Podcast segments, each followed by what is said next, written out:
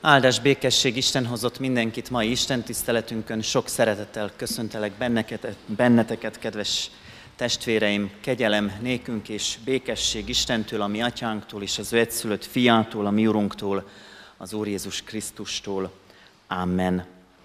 Külön kiemelten hadd köszöntsem a Nagygalambfalvi, Kányádi, Felenyedi és Mikepércsi gyülekezeti tagokat, akik ma itt velünk együtt ünnepelnek. Und ich grüße auch die Gäste, die mit uns heute den Gottesdienst feiern. Gnade sei mit uns und Friede von unserem Herrn und Jézus Krisztus. Amen. Mindenki megnyugtatására szeretném jelezni, hogy nem kétnyelvű lesz az istentiszteletünk, de van négy német ajkú vendégünk is, ezért itt a köszöntésnél még köszöntöttem őket, de tolmácsolni fogják nekik az Isten tiszteletet. Szeretném jelezni, hogy ha van oviskorú gyermek, akkor itt a szomszéd helyiségben ovis foglalkozásra lehet bátran menni. Mai Isten tiszteletünk a gimnázium kilencedik bé osztályának a szolgálatával zajlik, és énekeljük közösen a kétszáztizenötödik dicséretünknek az első négy versét. Eltévedtem, mint jó. Első négy versét énekeljük a kétszáztizenötödik dicséretnek.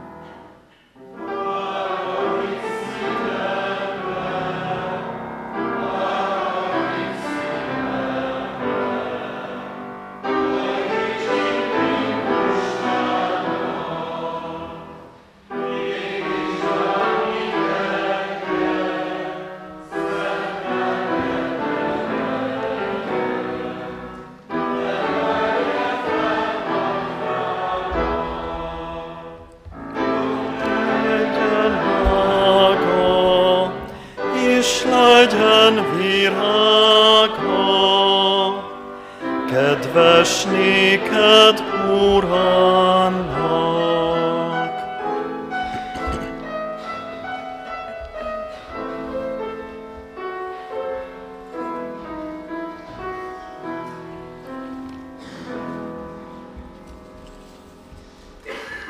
Imádkozzunk!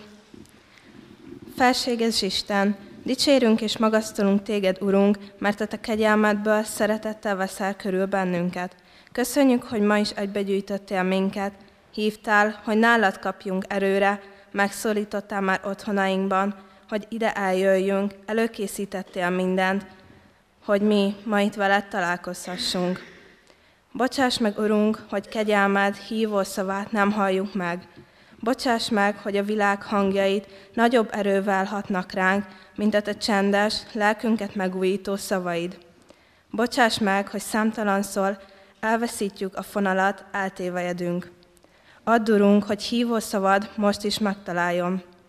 Hozz gyógyulást életünkre, megújulást lelkünkre. Add, hogy szent lelked által készek legyünk arra, hogy újjáteremtő szavaid ne csak itt és most, hanem örökkévalóságig eltét, eltető, for, eltető forrásunk és útmutatásunk legyen. Jöjj, szólíts meg, Urunk! Ámen! Hallgassuk meg Isten írott igéjét, ahogy szól hozzánk. Máté evangéliumából a tizennyolcadik rész tizenegytől tizennegyig terjedő verseit. Az emberfia azért jött, hogy megmentse, ami elveszett. Mit gondoltok? Ha egy embernek száz juha van, és eltéved közülük egy, vajon nem hagyja ott a kilencvenkilencet a hegyekben, és nem megy el megkeresni az eltévedtet? És ha megtalálja, bizony mondom nektek, jobban örül neki, mint annak a kilencvenkilencnek, amelyik nem tévedt el. Ugyanígy a ti mennyei atyátok sem akarja, hogy elvesszen egy is a, is a kicsinyei közül. Ámen. Mi segítségünk és Isten tiszteletünk további megáldása és megszentelése az Úrtól van, aki teremtett, fenntart és bölcsen igazgat mindeneket. Ámen.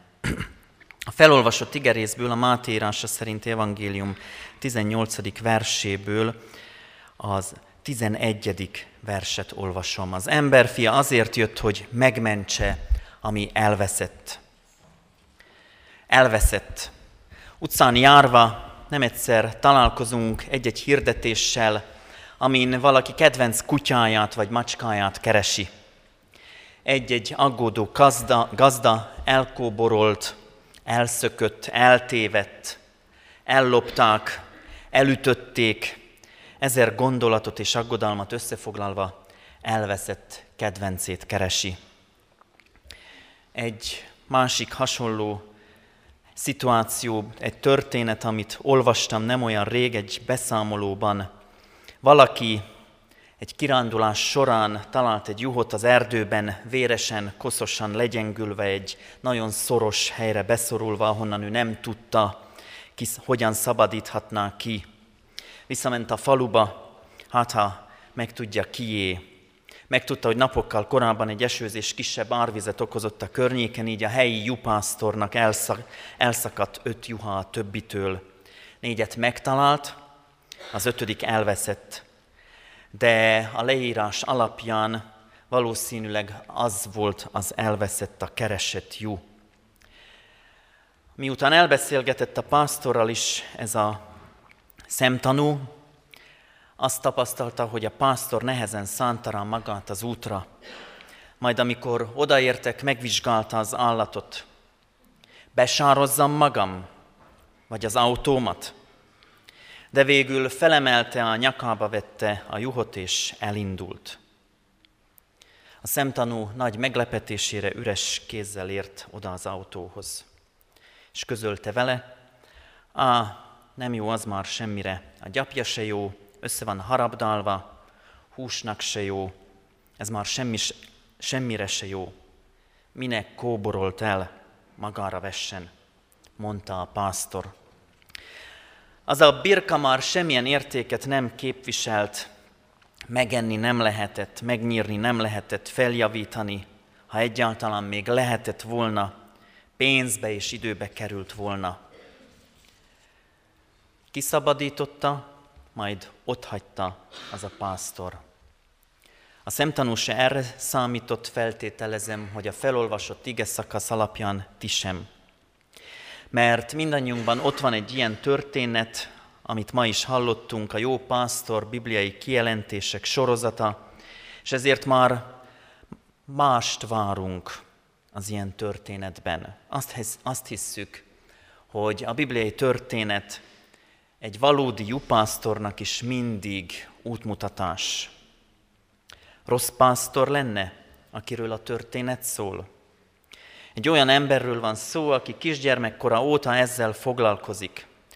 Az egész pásztorkodás a kisujjában van. Tudja, hogy egy jó mit igényel, mit ér. Nem egy városi amatőr ő. Ha pedig azt mondja, hogy az, az a birka már semmit sem ér, nem éri meg a fáradtságot, és ezért ott hagyja az erdőben, mert magának kereste a bajt, amikor elcsatongolt, mindenféle szentimentalizmus nélkül teszi ezt. Ha még élne a nagyapám, talán ő is tudna hasonlókat mesélni az ő és a felmenői hasonló tapasztalataiból, hiszen anyai ágon évszázadokra visszamenően voltak az őseim juhászok a mai Felvidék Rimaszombat dombos vidékén. Nézzünk rá egy kicsit másképp is erre a történetre. Egy százalék veszteség. Nem sok. A jeles érettségihez nyolcvan százalék is elég.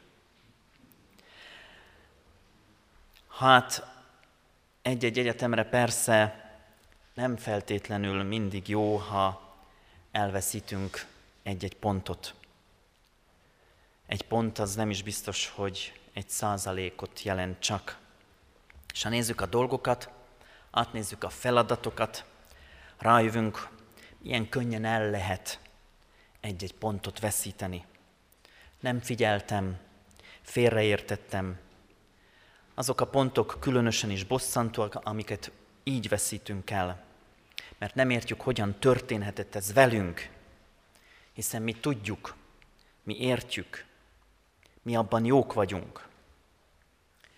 Egy százalék vesztesség. A felvétel múlhat egy-egy ponton, egy-egy százalékon a továbbtanulásban.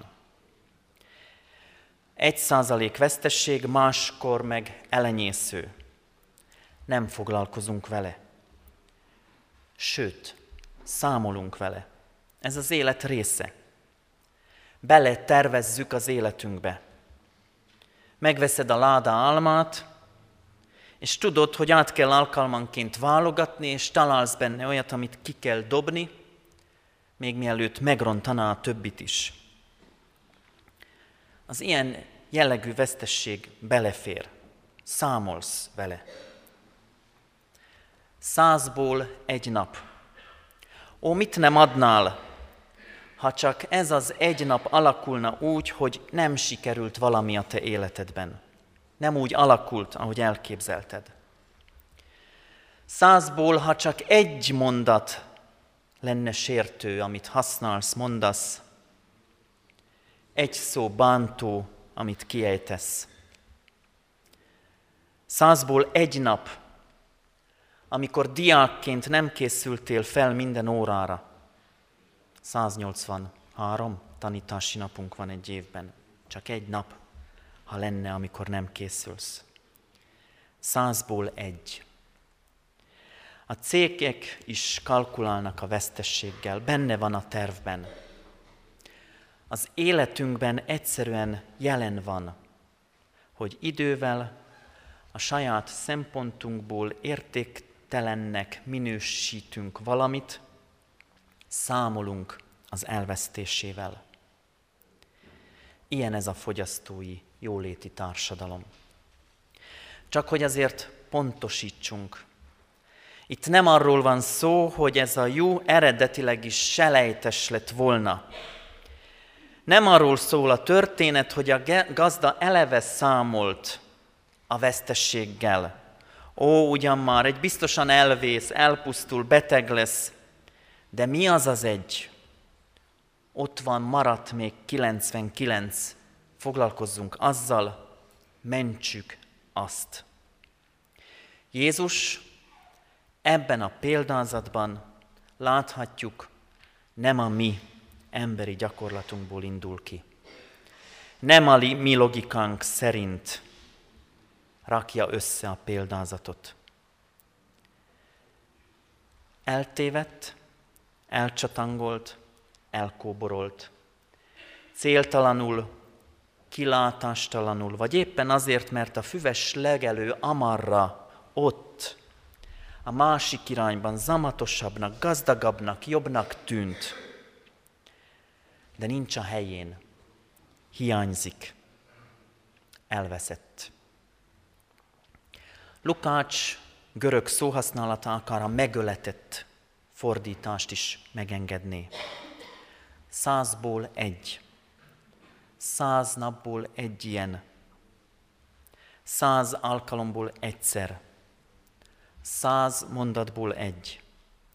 Száz szóból is egy. Száz emberből egy. Nincs a helyén. Eltévedt. Elcsatangolt. Elkóborolt. Hiányzik. Elveszett. Számunkra meghalt.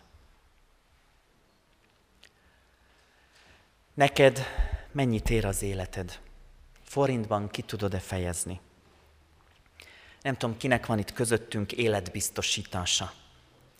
Vajon, ha van közöttünk olyan, akinek van életbiztosítása, emlékszel az összegre, hogy mennyire van a te életed biztosítva, vagy mennyit fizet a biztosító, ha történik veled valami? Pótolni fog bárkit is egy ilyen biztosítási kifizetés, vagy bármit, ami veled történik. Egy élet a föld lakóinak arányaihoz mérten, egy a hét milliárdhoz.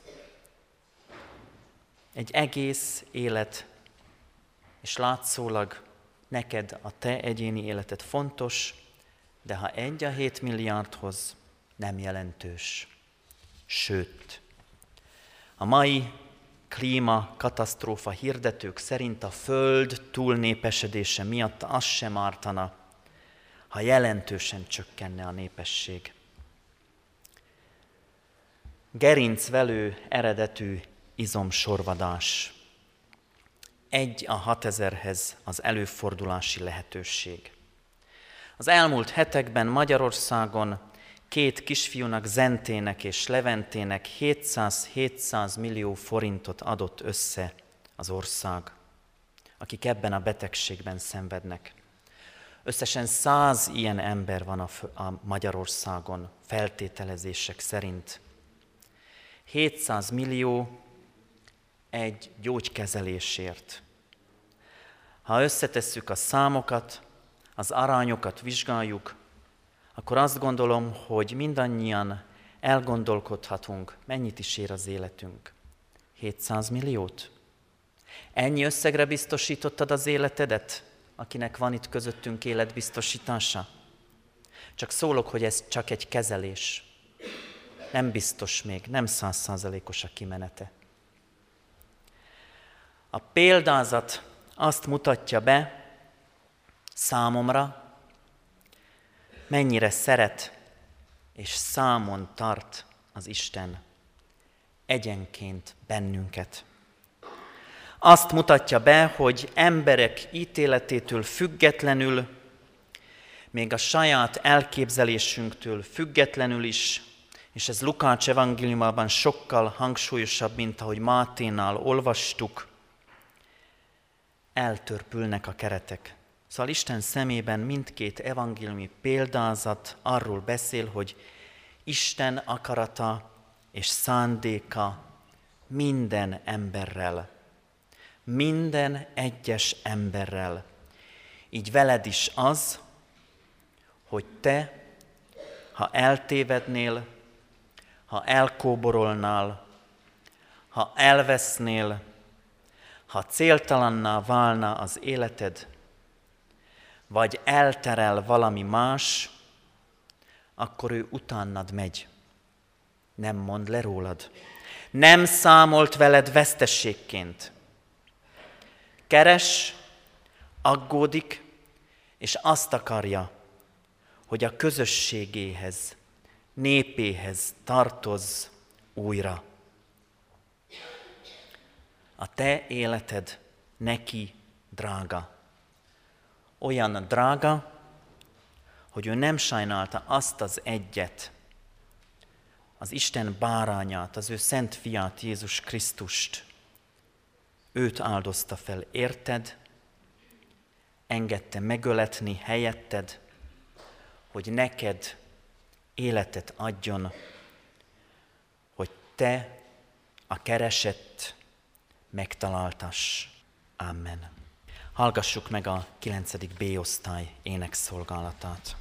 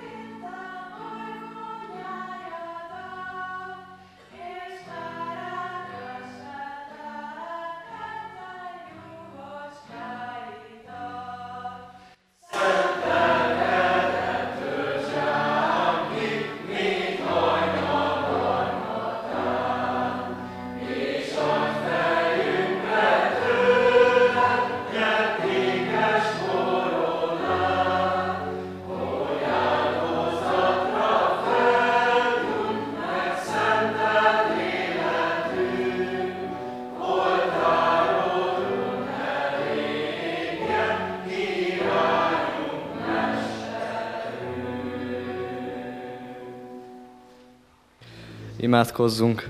Mennyei Atyánk! Köszönjük, hogy számtalan eltévedésünk ellenére keresel bennünket, nem mondd azt le rólunk. Áldunk, Urunk, hogy nem veszteségként számolsz velünk, hanem nyertesei vagyunk gondviselő szeretetednek Krisztus Jézusban. Kérünk, Urunk, add, hogy velünk kapcsolatos terved bennünk is elindítsa a vágyat arra, hogy minden nap veled legyünk. Látjuk, mi fontosak, drágák vagyunk neked. Fáradathat, fáradathatlanul jössz és keresel. Megszólítasz, bátorítasz, Urunk. Köszönjük, hogy így vagy velünk a hétköznapokban is. Így kérjük, kísérj bennünket otthonainkba, a mindennapos feladatainkban is így vegyünk észre, hogy nem vagyunk elveszve, hanem nálad megnyugvásra találhatunk. A veszteségeinkben, a fájdalmunkban, a gyászban is kérjük te megtartó kegyelmedet és vigasztalásodat. Így bízzuk rád a jópásztorra, gimnáziumunkat, a tanári kart, osztályközösségeinket, a gyülekezetet és annak lelkészeit, presbitereit, Kecskemét városát, népünket országhatáron belül és kívül, egyházadat. Ámen. Közösen fennállva szólítsuk meg Istenünket Jézus Krisztus által. Mi Atyánk, aki a mennyekben vagy, szenteltessék meg a te neved, jöjjön el a te országod, legyen meg a te akaratod, amint a mennyben, úgy a földön is.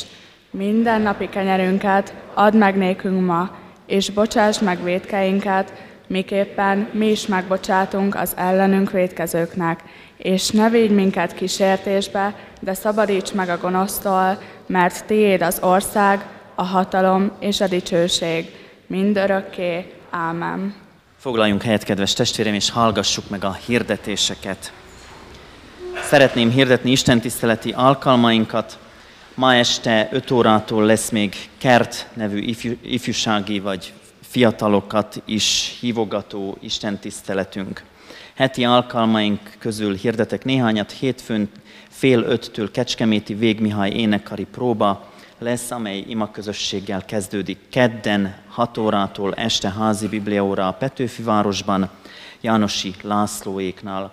Ugyancsak kedden hat órától házi bibliaóra lesz a Műkertvárosban, Harkai Istvánnal. A hirdető lapon a pontos címet is megtaláljuk. Szerdán este hat órától presbiteri gyűlés lesz a Szarvas utcai Sionházban. Csütörtökön délelőtt tíztől nőszövetségi alkalma szintén a Szarvas utcai Sionházban. vasárnap kilenctől tizenegy órától, és este öttől tartjuk itt Isten tiszteleteinket. Hétközben pedig minden reggel negyven nyolctól lehet áhítatra menni a gyülekezeti központba. Hirdetem az adakozást, mely az Isten tisztelet része. Az elmúlt hetekben, összes napokban el, összesen hétszázhetvenkétezer-hatvan forint adomány érkezett. Imádkozunk a vacsi közi, vacsi közben élő családokért, akiknek a gyermekei meg vannak keresztelve, de nem a közösség tagjai. Imádkozunk a városrészért felelős lelkészért, hogy minél többet tudja látogatni az itt élő presbitereket, és biztassa őket arra, hogy váljanak, minél, min, vállaljanak minden hónapban egy látogatást. Alfa sorozatot hirdetek, felnőtt alfa sorozatot. Ez november tizenkilencedikén indul a gyülekezeti központban, ehhez még lehet csatlakozni, jelentkezni.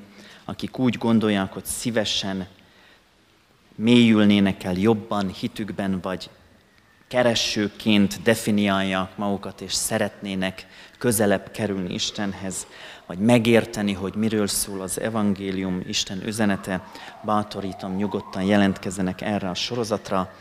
Ez a sorozat mindig egy közös vacsorával kezdődik, majd utána egy rövid film megtekintése után van még lehetőség beszélgetésre és imádkozni is közösen.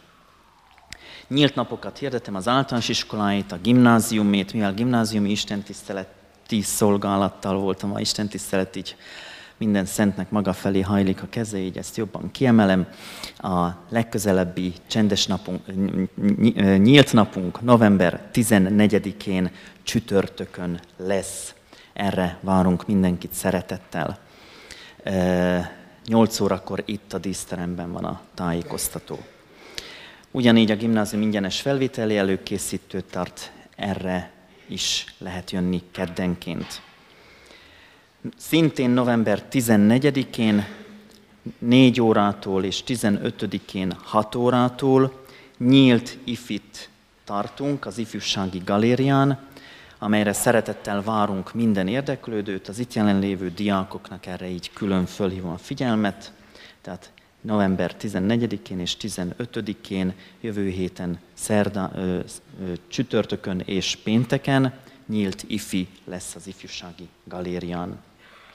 november tizenhatodikán pedig ifjúsági filmklub lesz este hat órától, szintén az ifjúsági galérián. További hirdetéseket a hirdetőlapon találjuk meg. Áldásvétel előtt a záróénekünket énekeljük, a negyvenedik Zsoltár első, második és nyolcadik versét. negyvenedik Zsoltárunk első, második és nyolcadik versét énekeljük, majd fennállva fogadjuk Isten áldását.